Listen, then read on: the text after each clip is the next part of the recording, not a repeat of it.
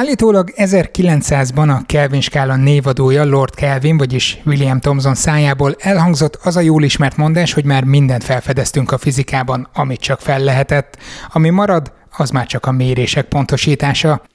Hát jó eséllyel persze ezt soha nem mondta, vagy legalábbis nem ebben a formában, de tény, hogy ilyen kijelentést így 120 évvel később sem tehetünk. Szerintem már ezer meg ezer problémát meg is oldottak, a DJ-kkel kapcsolatban viszont még nem. Akkor fizikus barátokkal elünk sörözni, és beszélgetünk arról, hogy éppen ki milyen kvantumtér elméleti projekteken dolgozik, én pedig DJ-ken. Hát ez tényleg fura lehet, de tudjuk, hogy a fizika az, amivel a fizikusok foglalkoznak. Mikor a doktorima belekezdtem a CEUN és körbenéztem, hogy pontosan milyen kutatások vannak, akkor Nekem is meglepő volt, hogy hát itt komoly fizikusok, nagyon komoly statisztikus fizika háttérrel, sikerkutatással foglalkoznak. Hálózatkutatással foglalkozunk ma Janosov Milánnal. Sziasztok, én Zsíros László Róbert vagyok, ez pedig a Szertár Podcast 195. adása. De mielőtt belekezdünk a fő témánkba, előtte emlékezzünk meg arról, hogy november 3-a van, vagyis a Magyar Tudományos Akadémia létrejöttének az évfordulója. A Magyar Tudományt Menedzselő Társaság ötlete már az 1700-as években is többször felmerült, de hát mindig is szerettünk halogatni, ugyebár. 1823. november 3-án jött aztán a nagy áttörés a Pozsonyi országgyűlésen. Felsőbbüki Nagypálnál ekkor szakadt el a cérna és kelt ki a tohonya főúrak ellen. Nyilván nem Széchenyi Istvánra célzott, de különösen nagyot ütött, hogy ezután ő kért szót, pedig ott sem kellett volna épp lenni az alsóházban és felajánlotta birtokainak egy évi jövedelmét a cél érdekében. A sztorinak ezt a részét mindannyian ismerjük. Hogy spontán tolta-e, vagy jól felépített kampány része volt, netán a kettő között valahol, szerintem mindegy is. A lényeg, hogy bejött, mert ezután több főnemes is beszállt anyagilag a projektbe, Sőt, voltak, akik még Széchenyinél is többet dobtak a kalapba, mégis az ő nevét kötjük az MTA alapításához. De hát ilyen a történelmi emlékezet. Na, így kell jól influencerkedni egy jó ügy érdekében. Szóval november 3-a lényegében a Magyar Tudós Társaság 1840-től a Magyar Tudományos Akadémia születésnapja és a Magyar Tudomány ünnepe. Ehhez kapcsolódóan mától egészen a hónap végéig sok izgalmas ismeretterjesztő online programot kínál az MTA, mta.hu per tudományünnep. Nem sorolom fel, hogy mik ezek. Igazi kis programkavalkád és csemege, ami ott várt titeket, tényleg minden tudományterületről. És ha már programajánló, november 11-ig lehet még jelentkezni a Semmelweis egészségversenyre. Ötfős középiskolás csapatok jelentkezhetnek az idén is. Mondanám, hogy nem véresen komoly a feladatok minden eleme, de itt azt hiszem egy kis vér bele fog folyni. Apropó, láttátok az állatorvos Instagram képregényeit? Most épp a hollywoodi művér tudományos oldalát boncolgatja, csak úgy förmednek meg bennük a tévhitek. Na de vissza az egészségversenyre. A csapatoknak három online fordulóban kell különböző egészségügyi és egészséges életmóddal, testmozgással, meg ilyenekkel kapcsolatos feladatokat megoldaniuk. Végül az akadályversenyszerű döntőn én is ott leszek majd tavasszal, nagyon remélem. Egyrészt, mert hívtak a szervezők, másrészt, mert tényleg jó pofának tűnik, úgyhogy kíváncsi vagyok rá már ha lesz. Az idén ugyanis elmentem volna, de azt eléggé átírta a járványhelyzet. Szóval, ha középiskolás vagy hajrá, ha meg nem, akkor küldj erre egy középiskolást. Ennyi. A Semmelweis egészségversenyt a Budapesti Orvostan Hallgatók Egyesülete szervezi, a link meg a részletek a podcast leírásában lesz természetesen. Mindjárt hálózat kutatunk, de azt se felejtsétek, hogy novemberben minden csütörtökön élőben várunk titeket 18 órától a Szertár YouTube csatornáján. A British council közösen indítottunk egy COVID Conversations, vagyis COVID beszélgetések című sorozatot, ahol magyar és brit szakemberekkel beszélgetünk élőben a járványhoz kapcsolódó egészségügyi, gazdasági, társadalmi vagy akár kulturális kérdésekről. Holnap után Roger Highfield lesz a vendégem, aki a Londoni Science Museum tudományos igazgatója. Ma egyeztettem vele, és csináltunk egy technikai próbát. Nagyon jó fejnek tűnt. Mondanám, hogy egy igazi brit tudós, de tehát végül is tényleg az. El is meséltem neki, hogy mit jelent egyébként magyarul a kifejezés, és jót rögött rajta. Szóval, szóval innen indulunk majd. A hanganyagot megosztom majd itt podcast formájában is, de ha élőben bekapcsolódnátok, kérdéseket tennétek fel, akkor csütörtök, 18 óra, YouTube, az adás angolul lesz. Már jött kérdés Twitteren, de nem, nem tudom megoldani, hogy legyen szinkrontolmács, de tényleg szuper jól beszél angolul, már nyilván, de tisztán értetően és nagyon élvezetesen. Na de most kutassunk hálózatokat. A mai vendégemmel Janosov Milánnal néhány hete találkoztam élőben az Internet Hanguri konferencián, és azért mondom, hogy élőben, mert korábban a Kubiton már olvastam tőle szuper jó cikkeket hálózatokkal kapcsolatban. Fizikusként az eltén végzett, a hálózattudományi doktoriát a CEUN írta, egyébként ezúton is köszönöm az egyetemnek, hogy biztosítottak helyet a felvételhez. Kutatott Barabási Albert László laborjában Bostonban, a Bell Labs-nél Cambridge-ben, jelenleg a Datapolis nevű startup vezető adattudósa, adatkutatója, vagy data scientistje. Rajta is van egyébként a Forbes 30 sikeres 30 alatti magyar fiataljának listáján. Ezt a hosszabb méltatást csak azért soroltam, mert miközben a karrierje pontjait kötögettem össze, azon gondolkodtam, hogy maga a pályája is megérne egy hálózattudományi megközelítést. Erre jobban úgy érzem, hogy valóban egy hálózaton mozgunk. Mm, én viszonylag messziről kezdtem a hálózatkutatáshoz képest, alapvetően kísérleti biofizikával, aztán szépen lassan lépegettem tovább. Először biofizikát kezdtem részletesebben tanulni, aztán váltottam a labormunkáról modellezésre, számítógépes munkára, és ott viszont már elkezdtem foglalkozni komplex rendszerekkel, és valahogy így a hálózatkutatás mindig így egyre közelebb kerültem. Volt talán már az egyetem másodévében is egy hálózatkutatási projektem, egyébként pont vírusterjedésről szólt, úgyhogy most így közel tíz év távlatából nézve egészen aktuális. A legutóbbi adásban egy immunológussal, Falus Andrással beszélgettünk, úgy, hogy a Covid-ot alig említettük, úgyhogy nem tudom, hogy most hálózati szemmel előjön Beszéltünk róla pár órát, de... Nem feltétlenül kell de hogyha csak körülnézünk ebben a teremben is már több tudatnyi hálózatot láthatunk, úgyhogy lehet, hogy, lehet, hogy a Covid-ról most elég volt akár ennyi is. A hálózat az mennyire egy idegen szóval buzzword, nem tudom, szó, vagy mennyire egy olyan tudományterület, ami tényleg most for ki és, és robbanásszerű jövő előtt áll? Vagy a robbanásszerű jelenében élünk? Nagyon jó kérdés. Először adatalapon válaszolnék, hogyha lenne nálam egy, egy laptop, és megnézném, hogy Google Trends mit mond erre a kérdésre, de nekem az az érzésem, hogy ilyen hullámszerűen valamikor nagyon felfut, akár, akár egy-két mm, nagyobb szabású hír vagy botrány például a Facebook környékén, amik behozzák egy időre a köztudatba, viszont utána kicsit valahogy így mindig azt érzem, hogy valahogy így vissza, visszacsúszik, aztán újra fel. Például mesterséges intelligenciával vagy big data-val kapcsolatban inkább azt láttuk, hogy volt egy nagyon nagy csúcs, aztán inkább lement, viszont a hálózatok valahogy így 1736 óta mindig, 36 óta mindig felfelbukkannak. Ja, a Königsbergi hidak így problémája. Van, van. Viszont nem tudom, Euler hálózat kutatásnak nevezte volna a saját kis gráfjait. Ugye abban se vagyok biztos, hogy ő gráfnak nevezte a gráfokat. Valami olyasmi rémlik, hogy ő még nem gráfozott, csak később írták le, úgy, mint a gráf elmélet atya? Nagyon jó kérdés, megmondom őszintén, nem vagyok benne biztos, hogy, hogy a svájci németül ez hogyan hangzott 300 éve. ez nagyon jó, mert minden vendégnek azt szoktam megírni, hogy biztos, hogy nem tudok olyat kérdezni, amire nem tud válaszolni, akkor ezek szerint te voltál az első, aki, aki sikerült így megfogni. Tehát, hogy hálózatok nagyon régóta vannak, de kifejezetten ez a hálózat tudomány, mint, mint tudományterület, ez, ez mióta létezik, vagy érdemes ezt így megközelíteni? Alapvetően körülbelül a 90-es évek második felére tehető.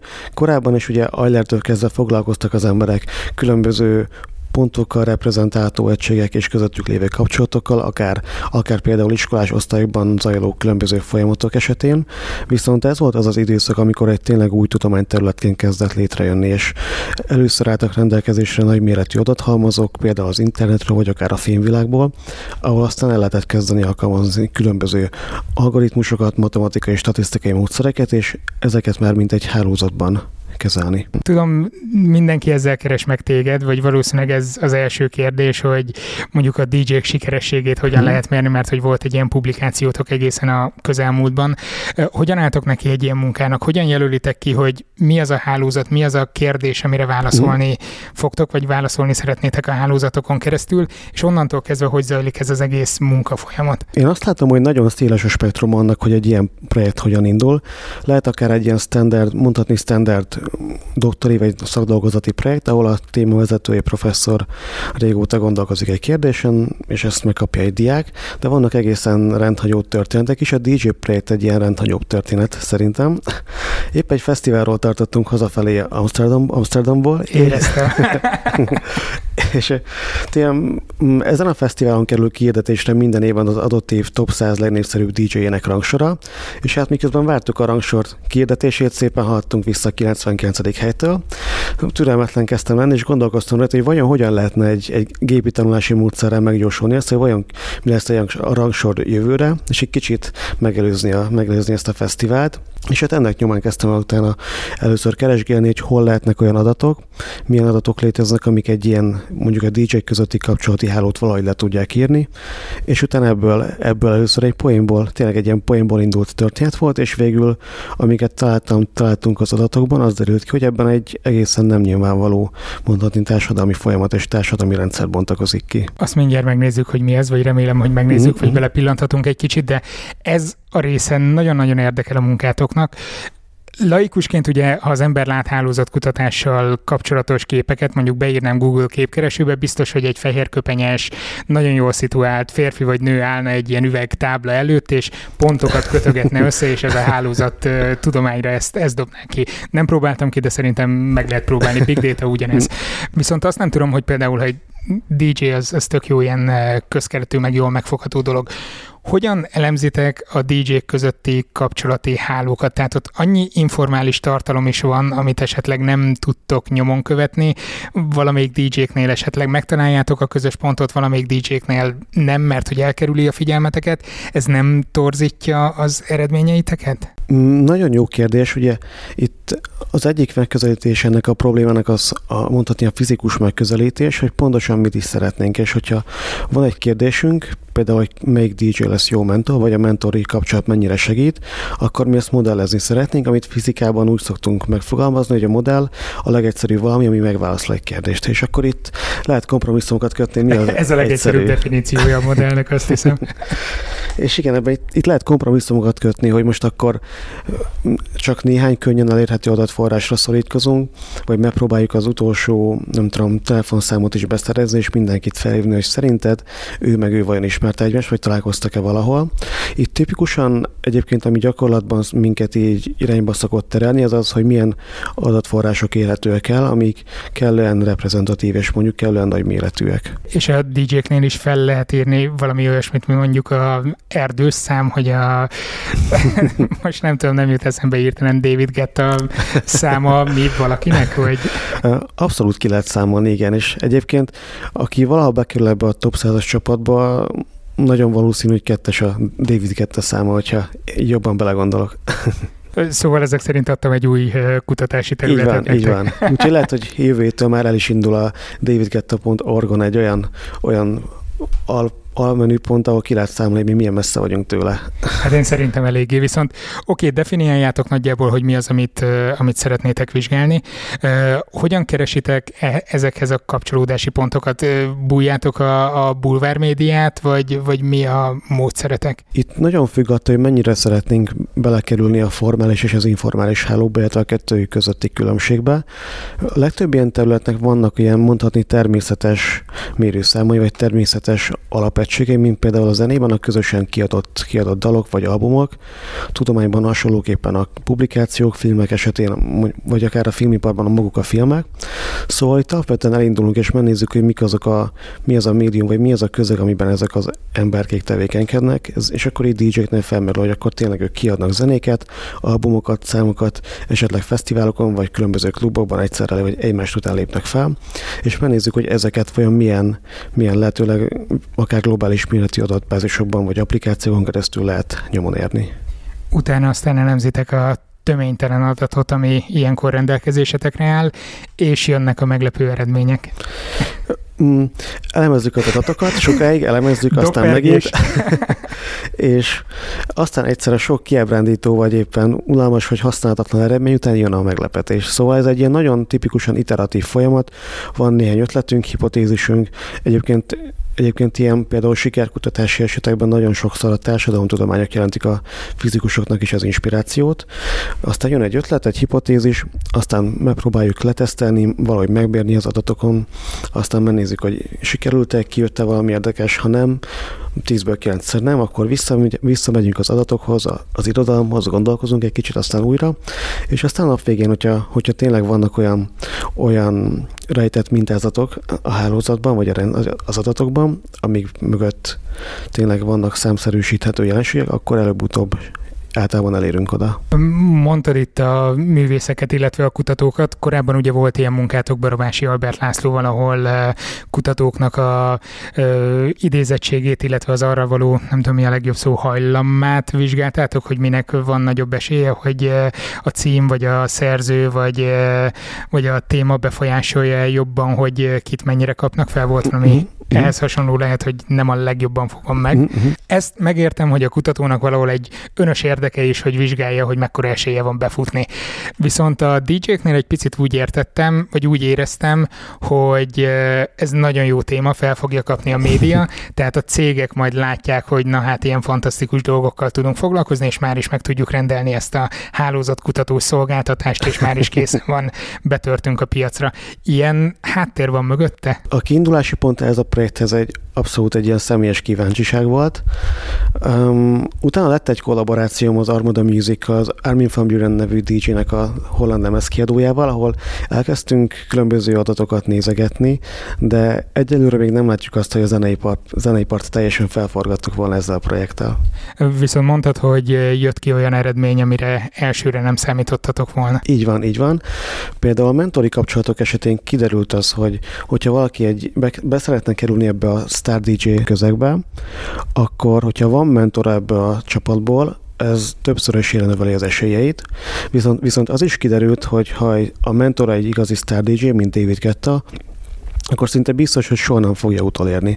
Szóval a mentorok esetén gyakorlatilag azt látjuk, hogy nincs olyan, hogy sztár mentor. Egy mentor addig tud segíteni ebben a zenei közegben, ameddig be nem, viszi a, be nem visz valakit ebbe a, ebbe a társaságba. Tehát ami józan paraszt is igazolható, az az, hogyha valakinek van egy jó mentora, az el tud érni valamekkora sikert, de ha túl jó a mentora, az nem jelenti azt, hogy túl jó sikert fog elérni. Jól mm, értem? Így van. Szóval, hogyha túl jó a mentor, gyakorlatilag akkor ő lent fogja tartani. Vagyis kicsit úgy néz ki, hogy a mentor árnyékából nem tudnak kilépni. Ez érdekes irányokba vezethet megvizsgálni, hogy vajon ilyenkor a mentor tudatosan vagy tudat alatt próbálja ellenyomni a tanítványát, vagy, vagy mi lehet ennek az oka? Ilyet vizsgáltok? Még nem, viszont tényleg egy jó kérdés, és a nagy kérdés is szerintem az, hogy vajon a mentor ténylegesen csinál valamit, amitől ez így működik, vagy, és ami szerintem helyette inkább közel van a valósághoz, de ezt tesztelni kell, hogy a közönség egyszerűen olyan, hogy, hogy, meg, hogy a közönség tudatában a mentor él, mint egy központi szereplő, és az ő mentorátja az ő mentorátja a közönség szempontjából, és, és a hallgatóság, vagy épp a, hogyha tudományról van szó, az olvasóközönség egyszerűen nem, nem áll át fejben arra, hogy na hát itt a fiatal, akkor lehet, hogy igazából ő is már önmagától jó, hanem valahogy arra gondolnak, vagy ahhoz társítják a fiatal sikerét, hogy egy ilyen nagy mentorral dolgozik. Tehát a tanulság a DJ aspiránsok számára, hogy ne a legjobb mentort keressék, hanem valakit, aki éppen hogy csak... ez, ez kutatóknál is így van, ezt csak azért kérdezem, mert Barabási Albert László Gáborral dolgozol együtt, aki, aki ugye egy elég közismert figura hálózat kutatások terén, ez jó választás volt a részedről? Személyes szempontból én abszolút jó választásnak érzem, nagyon szeretek a Lászlóval dolgozni, viszont én már nem akadémiában, hanem a startup és tech világban dolgozom kutatóként, szóval ilyen szempontból már külön adathalmazba tartozunk. Ú, de szép volt. Sőt, azért is nagyon szép volt, mert azon gondolkodtam, hogy hogyan kössem át erre a témára a beszélgetés. Gondoltam, hogy mentetek haza a buliból, DJ-k listája pörgött a fejetek előtt. De, de rossz közben... helyen volt a szórakozó hely. Rossz helyen volt a szórakozó hely, ráadásul egy forgalmi dugó is volt, stb. stb. Tehát már is egy ilyen urbanisztikai problémával találtátok szembe magatokat, és megérkeztünk a jelenlegi területedre, amivel most foglalkozol városokhoz hogyan álltok hozzá? Az én, hogy mondjuk Szigorúan úgy, szemmel. Igen, igen. Az én városos történetem 2018 nyarán indult, amikor egy olyan, olyan gyakornoki projekten dolgoztam a Bellapsnél, ahol a sikerkutatást próbáltuk meg összerakni a városfejlesztéssel, és megnézni, hogy vajon az egyéni életpályák sikerességére kidolgozott módszertan mennyire adaptálható városi helyszínek urbanisztika kontextusában. Na várjál, szerintem nagyon sok hallgató, most kimondom a nevükben, uh, nyilván nem én gondolom így, ha azt hallja, hogy sikerkutatás, urbanisztikai projektek, azért egy bullshit méter lehet, hogy elkezd megrezdülni valahol. Mennyire gondoljátok ti ezt komolyan? Mm, teljesen. Ezt a választ vártam. Igen, elsőre, mikor a doktorima belekezdtem a CEUN és körbenéztem, hogy pontosan milyen kutatások vannak, akkor nekem is meglepő volt, hogy hát itt komoly fizikusok, nagyon komoly statisztikus fizika háttérrel, sikerkutatással foglalkoznak. Tényleg úgy hangzott elsőre, mint hogyha valamilyen marketing könyv részlegre tévedtem volna valami alaksori könyvtárban, vagy könyvesboltban. Szerintem, szerintem a fizika van az alaksorban, és ez van valahol a címlapon, vagy főpolcokon. De kiderült, hogy tényleg nem erről van szó, sőt, ahogy jobban megértettem, hogy pontosan mi, mi is ennek a tudományterületnek az eredete, összeállt, hogy igazából ez egy olyan, olyan modern, és talán még a korát is kicsit meghaladó irány, legalábbis külső szemmel nézve, ami, ami ötvezi a társadalom és a természettudományokat. Vagyis a kérdések, amiket, amiket vizsgálunk, társadalomtudományi eredetűek, szociológiában már régóta vizsgált foglalkoztatott kérdések, például a zsenik, zsenik eredete, hogyan lesz valaki zseni, mit, tesz, mit különbözteti meg a zseniket a, az átlagos emberektől. Ezt kombinálja azzal, hogy mi történik akkor, hogyha rengeteg adatunk van, populáció szinten van lehetőségünk adatok, adatok alapján megmérni, hogy ténylegesen ezek az elméletek hogyan működnek. Ha azt nehéz volt elképzelnem, hogy a DJ-kről honnan szerzitek ezeket a kapcsolati mm. háló adatokat, azt még nehezebben tudom értelmezni, hogy hogyan tudjátok az egyéni sikereket mondjuk a város textúrájába illeszteni, és itt hálózati pontokat, illetve éleket találni az emberek és a helyszínek között, vagy nem tudom, lehet, hogy... Uh-huh.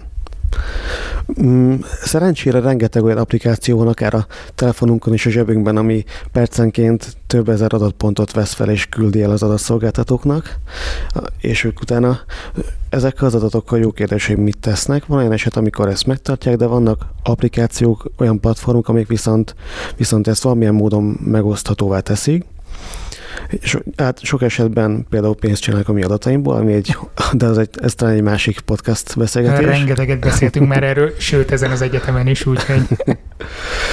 Viszont így szerencsére már vannak adataink arra, hogy az emberek hogyan mozognak egy városban, milyen helyszínekre térnek be, sőt ez mellé oda tudjuk tenni azt is, hogy ezek az emberek például kikkel állnak kapcsolatban, kik a barátaik, milyen ismerősi, ismerősi hálózatban vannak beágyazva. És a sikerüket hogyan méritek? Ebben a projektben a, a városi helyszíneknek a sikereit, sikerét mértük, például a látogatottsággal. Ja, világos. Teljesen az volt előttem, hogy hova kell mennem, ha sikeres szeretnék lenni, hol kell sündörögnöm, de akkor a, erre nem a tudsz választani. A Nádor utcába. Jó, jó helyen vagyunk. Jó van. Tehát, hogy a helyek sikerességét így van, nézitek, így van, és mik azok, amik már leszűrhetők a kutatásaitokból?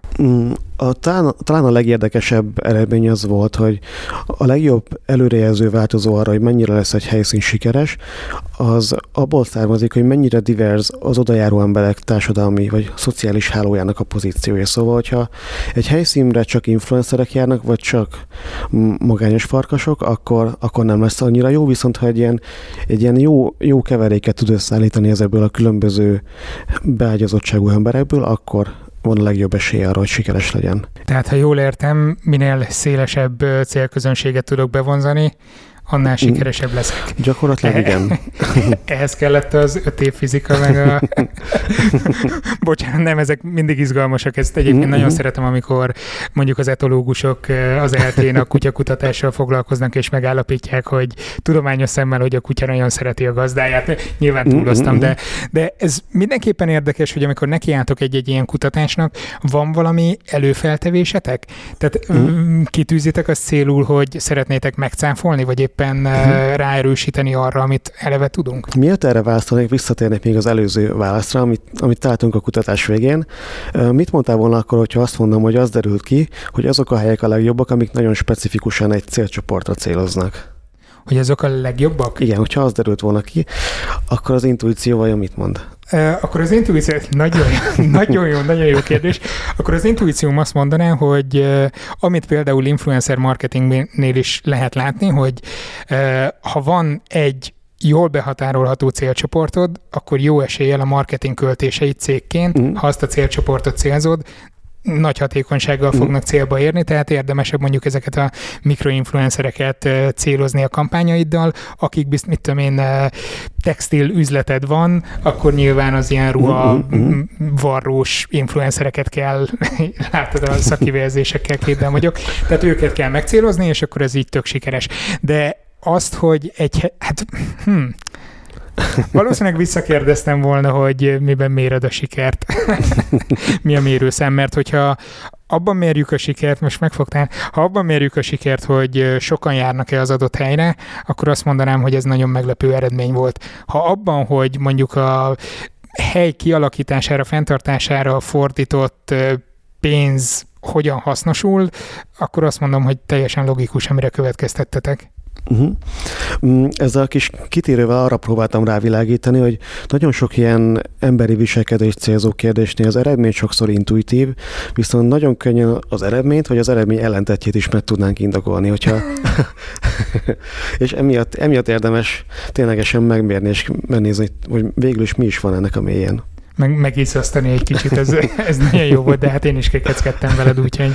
És amit utána kérdezte visszatérve arra, igazából ez kapcsolódik, és hogy van egy ilyen, és ez a természet és társadalomtudományok között egy ilyen, mondhatni ilyen filozófiai különbség. Tipikusan a humán területeken hipotézis alapon szoktak kutatni, vannak már elvárásaik, elképzeléseik.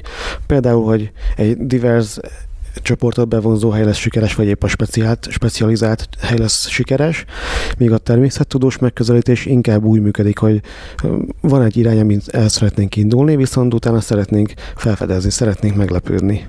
Uh, igen, persze ilyenkor szokták mondjuk az egyetemeken vagy doktori iskolákban a uh-huh. első kutatásmódszertani órát azzal kezdeni, hogy soha nem lehetnek elvárásaid, mindent minél objektívebben közelíts meg, aztán Természetesen a gyakorlat ezt mindig visszaigazolja. Maradjunk ennyiben. Hát nem tudom, hogy, hogy belefutottál-e már például hasonlóba. Mm, a doktori elején, mikor kutatási tervet írtunk, mm, akkor kaptam egy olyan kommentet a humántudós kollégáktól, hogy, hogy úgy illene ezt megírnom, hogy vannak hipotéziseim. Én, nekem pedig nem voltak hipotéziseim, hanem ötleteim voltak, amiket szerettem volna megvizsgálni. És akkor így ültem és figyeltem, hogy akkor most, most hogyha a tervet, ami az első pont volt egy adott, adott mérés vagy számolás, hogyha ezt átfogalmazom, hogy vajon igaz-e, az már hipotézisnek minősül-e. És hát azt a megnyugtató, megnyugtató hogy igen, így már hipotézis, így már mindenki boldog, úgyhogy mindent átfogalmaztam kérdésekre, és, és sikeresen megvédtem a kutatási tervemet. Hát még rutinosabbak meg azt szokták, hogy végigcsinálják a kutatást, ami kijött eredmény, az kérdő formában felteszik és berakják az elejére. Na igen, viszont ha már azt nézitek, hogy milyen helyszínek mennyire sikeresek, ez gondolom startupként azért afelé tendáltok, hogy akkor ebből pénzt is kéne csinálni.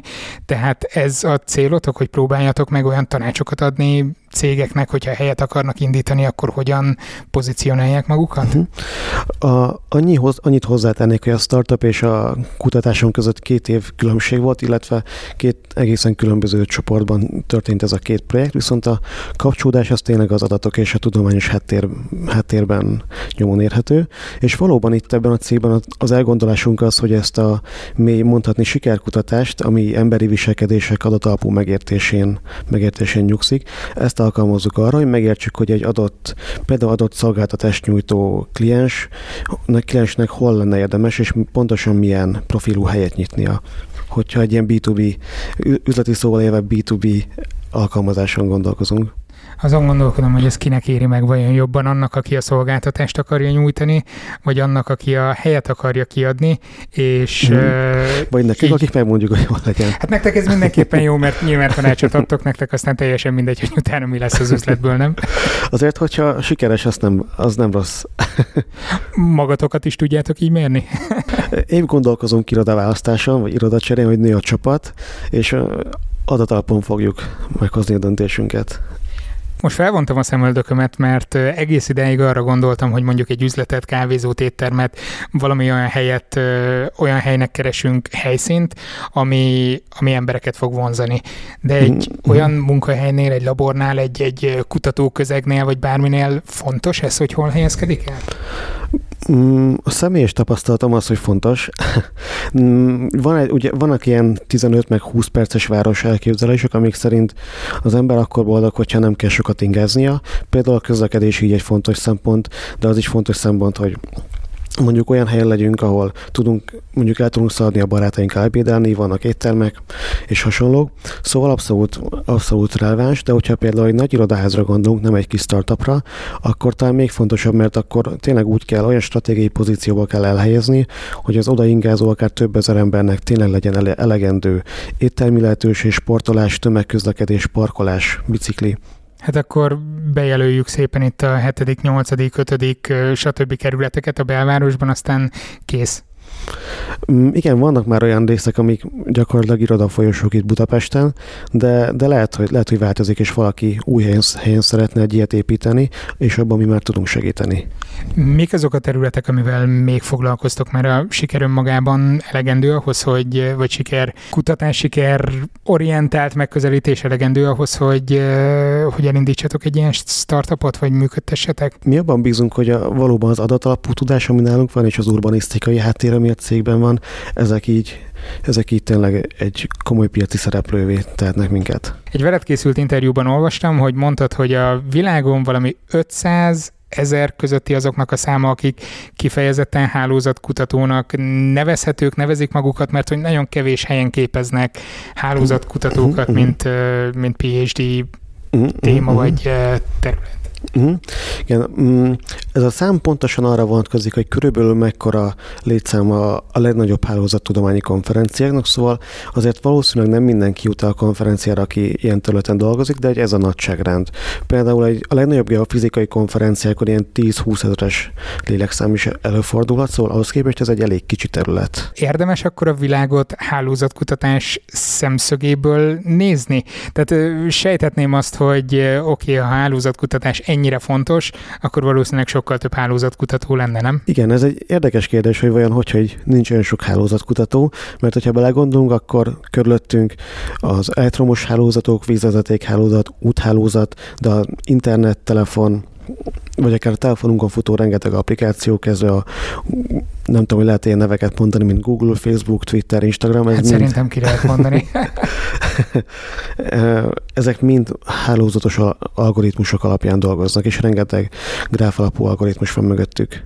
Jó, de gondolom ezeket a területeket más eszközökkel vagy más szemléletmóddal is meg lehet közelíteni. És szintén azt hiszem ugyanebben az interjúban mondtad, hogy nagyon fontos, hogy uh, itt most puskázni fogok, mert nagyon tetszett, hogy hálózat, uh, hálózatos gondolkodásmódot kellene felvenni az embereknek. Ez, ez mit akar? Leginkább azt, hogy sokszor a komplex rendszerekre érdemes újra nézni, hogy ezek nem csak különálló egyének, hogy, vagy egymással kapcsolatban álló, álló összetevők, hanem tényleg egy-egy hálózatban vannak rendezve, és ezeken a hálózatokon különböző folyamatok zajlanak. Lehet akár az információterjedés, ami le, hogyha túl gyors, akkor például mindenki hirtelen ugyanazt fogja gondolni, hogyha túl lassú, akkor, akkor egyszerűen nem jut az információ, vagy akár vannak tipikus hibajelenségek az ilyen hálózatokon, ami akár egy sütöréstől kezdve egészen, egészen az internet leállásáig terjedhet de akár vállalkozások esetén is nagyon fontos az, hogy milyen, milyen kommunikációs mintákat látunk a, a cégben dolgozó egyének között. Szóval nagyon-nagyon sok olyan helyzet van, ahol,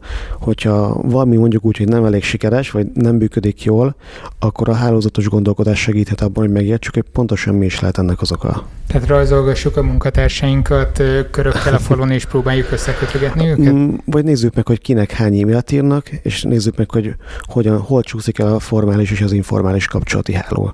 És például van-e, mi, az, mi annak az oka, hogy valamiért nem teljesítenek úgy, nincs megfelelő kommunikáció, esetleg valaki leszakad a csapatból. Szalai Feri fizikus többször volt itt vendégként a podcastben, és nekem nagyon-nagyon tetszett, amikor teljes magabiztossággal elmondta, hogy a fizikusok a legjobb emberek a világon. Ez gondolom egyetértesz vele fizikusként. Természetesen. De, de hogy egy kicsit komolyra fordítsam, ő azt emelte ki, és nagyon tetszik ez a gondolat, hogy azért szeretik a fizikusokat használni olyan helyeken, mint ahol te is dolgozol, mert hogy ők vannak a legjobban tréningezve arra, hogy pillanatok alatt modelleket tudjanak felépíteni bármiből, és, és jól tudjanak akár gazdasági, társadalmi vagy bármi hasonló folyamatot is jellemezni matematikailag nagyon precíz módon. Viszont nem hiányzik neked a fizikusságnak a fizikus oldala? az, amikor mm. fúrni lehet, faragni, barkácsolni, felrobbantani, és, és nézni, hogy mi történik? Mm. Egyébként ezen tényleg szoktam magam is gondolkozni, mikor, főleg mikor fizikus barátokkal elünk sörözni, és beszélgetünk arról, hogy éppen ki milyen kvantumtér elméleti projekteken dolgozik, én pedig DJ-ken. um, mm, egyrészt igen, másrészt nem a nem résszel kezdeném. Nekem fizikában mindig is a modellezés tetszett leginkább, és az a rész, ahol, ahol van egy probléma, és ezt oldjuk meg kvantitatív módszerekkel, és ez mai napig jelen van, szinte minden nap ezen dolgozom. Az Problémák anyagok... ezrei vannak a CERN-ben, meg kell őket oldani, problémák ezrei vannak a képalkotásban, meg kell őket oldani. Mhm. Miért a DJ-k akkor, tehát hogy... Mm, mert le, leginkább erre azt mondanám, hogy azért, mert a CERN-ben már e- ezer meg ezer problémát meg is oldottak, a DJ-kkel kapcsolatban viszont még nem. Szinte érzem a hallgatói reakciókat, ahol a fontossági súlyokat próbálják meg meghúzni ezen a téren. Viszont itt beszélgettünk egy kicsit korábban arról, hogy elég aktívan részt vettél még egyetemi évek alatt, illetve korábban is különböző kísérletes dolgokban. Hmm. Nagy kedvencünk volt a NIF nevű fizika verseny 3F-fel, ami a nyílt helyi fifikás fizikus feladatokra utal. Ez egy, ez egy tényleg fantasztikus kísérleti fizika verseny, ahol ilyen mindenféle elsőre nagyon elszártnak tűnő ötletet és feladatot kell megoldani. Szívószállal mérjétek meg például egy autónak a gyorsulását, meg hasonlók. Például, vagy mérjük meg egy tetszőlegesen kiválasztott felhő magasságát és, és sebességét, vagy mérjük meg egy csapattárs fejének a tömegét, anélkül, hogy a csapattárs, csapattáson nagyon irrever, irreverzibilis változások történnének. És ezeket a versenyeket te hogy élted meg? Tehát, hogy ez, ez mi az, amire felkészített téged mondjuk a jelenlegi munkádban? Ezeket a versenyeket mi halálosan komolyan vettük, és hetekkel előtte már készültünk rá, tényleg szinte beosztottuk, hogy ki melyik órában alhat. Tipikusan ezek olyan versenyek voltak, ahol nem volt túl sok idő a pihenésre vagy az alvásra számva. Én ezeket hallottam másoktól is. Mm, és hát itt valószínűleg tényleg az ilyen, ilyen kreatív gondolkodásmód, hogy tényleg van egy teljesen teljesen értelmezhetetlen kérdés és ötlet, és azt kell, azt kell minél hamarabb szemszerűen megoldani. Talán még ez egy példát, egy-két példát említek, hogy például volt olyan konstrukciós előfeladat, ahol építenünk kellett egy, egy Balaton szondát, ami azt tudta, hogy bevitték a parttól tudom, körülbelül 100 méterre, és kifelé a partra le kellett kommunikálni azt, hogy milyen mély a víz, milyen nyomás van, milyen hőmérséklet és hasonlók, úgyhogy ez a kütyű egyetlen teomécses energiájával működik. Ezt, ezt azért nehezen tudom elképzelni. Egy kicsit bevezetsz minket, hogy hogy oldottátok meg? Szívesen. Sajnos nem szabadalmaztattuk, pedig érdemes lett volna. Az egyik csapattársunknak a garázsában előkerült egy pont, és volt egy olyan olyan megkötés a Massat űrszondához kapcsolódóan, illetve ez egy Mossad nevű Balatonszonda. És ez is ilyen egy köb, így van, köb, pontosan. köb deciméteres. Így van, így van. És pont az egyik csapatás um, sufniából előkerült egy 10x10x10 cm-es, kb. 30 éves ördögi doboz. ja. Aztán, hogy így kutakodtunk, találtunk még. Ja, ez a jó fém doboz, ilyen kör alakú fedéllel. Ez szögletes volt szerencsére, úgyhogy több elektronika is belefért. Aztán találtunk még ilyen mindenféle esetleges fémdarabokat, amiket így összeragozgattunk, és végül is egy pelcsi elemes megoldást dolgoztunk ki. A pelcsi elemet rátettük egy vastagabb alumíniumlapra, és a gyertya melegítette az egyik felét, az volt a melegpontja, a hidegpont pedig maga a Balaton, és akkor erről már meg Aha. tudtunk hajtani egy mikrokontrollert. A mikrokontrolleren futott egy program, ami mérte a hő. Na de várjál, hogyha ja, csak a pelcsi elemre ez hő különbség alapján így van, így van, elektromos áramot.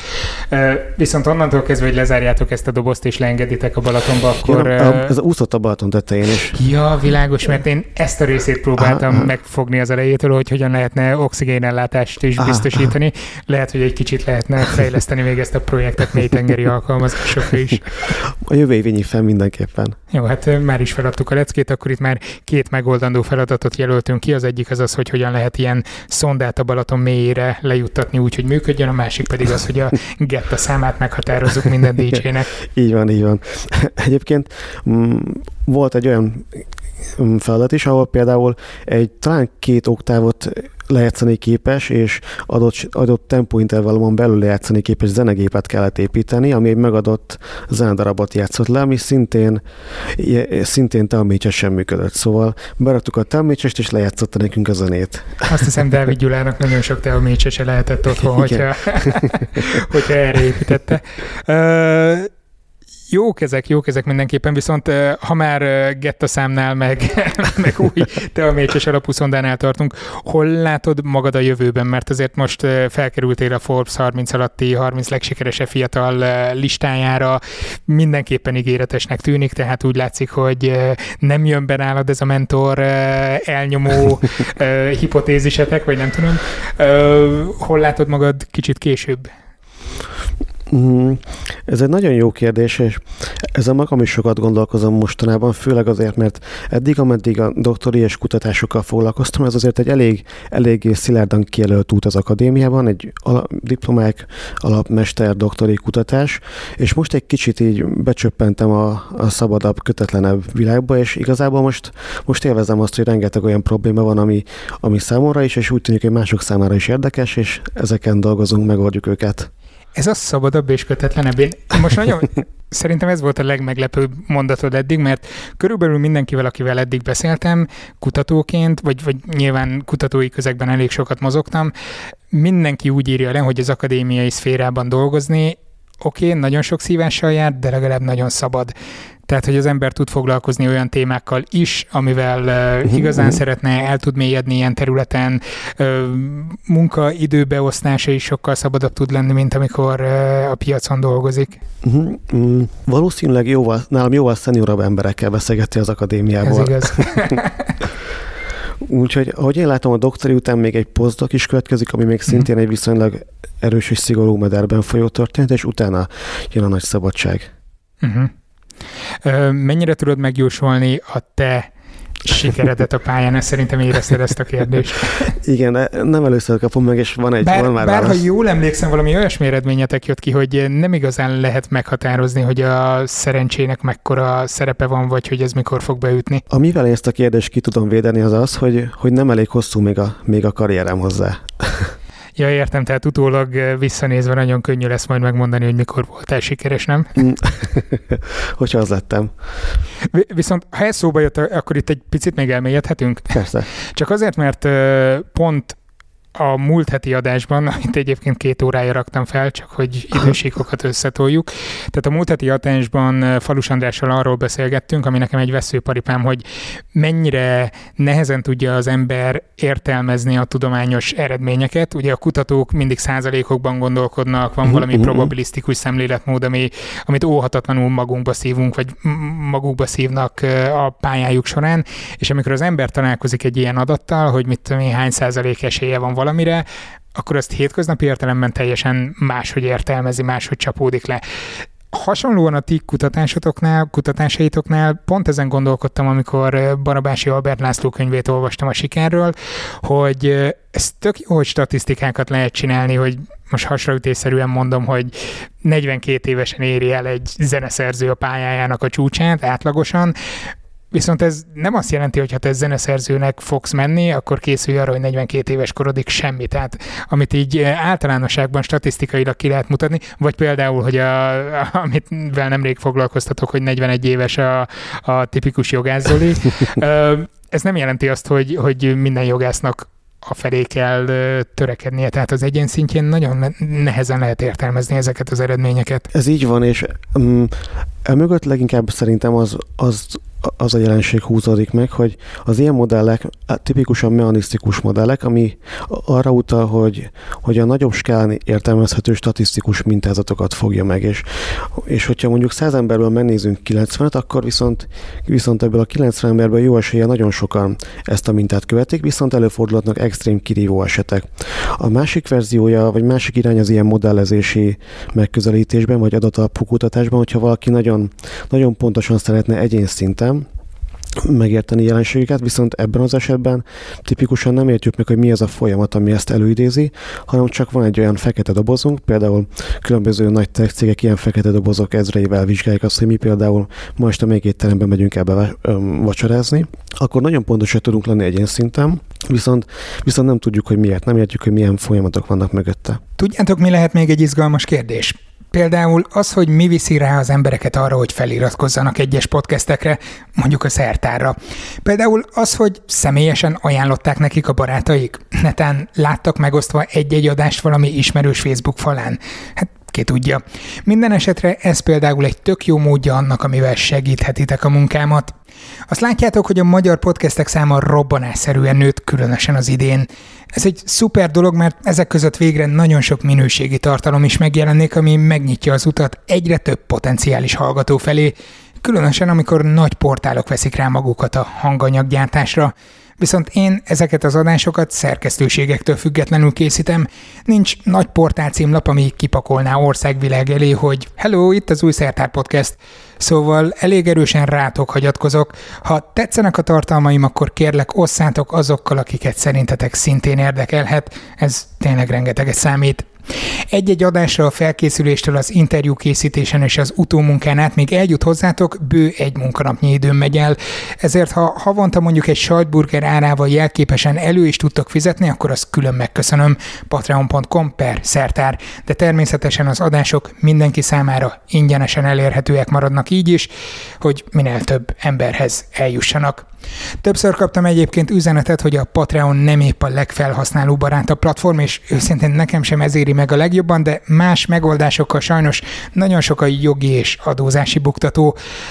Jelenleg tárgyalok egy másik szolgáltatóval, akivel legálisan lehet bonyolítani a közösségi finanszírozást, most épp ez van napirenden a háttérben. Meg persze a csütörtöki Covid Conversations. Várlak majd titeket 18 órától a Szertár YouTube csatornáján. Roger Highfield, a londoni Science Museum tudományos igazgatója lesz a vendég. Az adás utána nem sokkal felkerül majd ide is, ahol ezt is hallgatjátok. Soundcloudon, Spotify-on, iTunes-on, meg szerintem a folytatás már kórusban mondjátok. Addig is legyen szép hetetek, vagy legalábbis szép pár napotok. Sziasztok! Ez a műsor a Béton közösség tagja.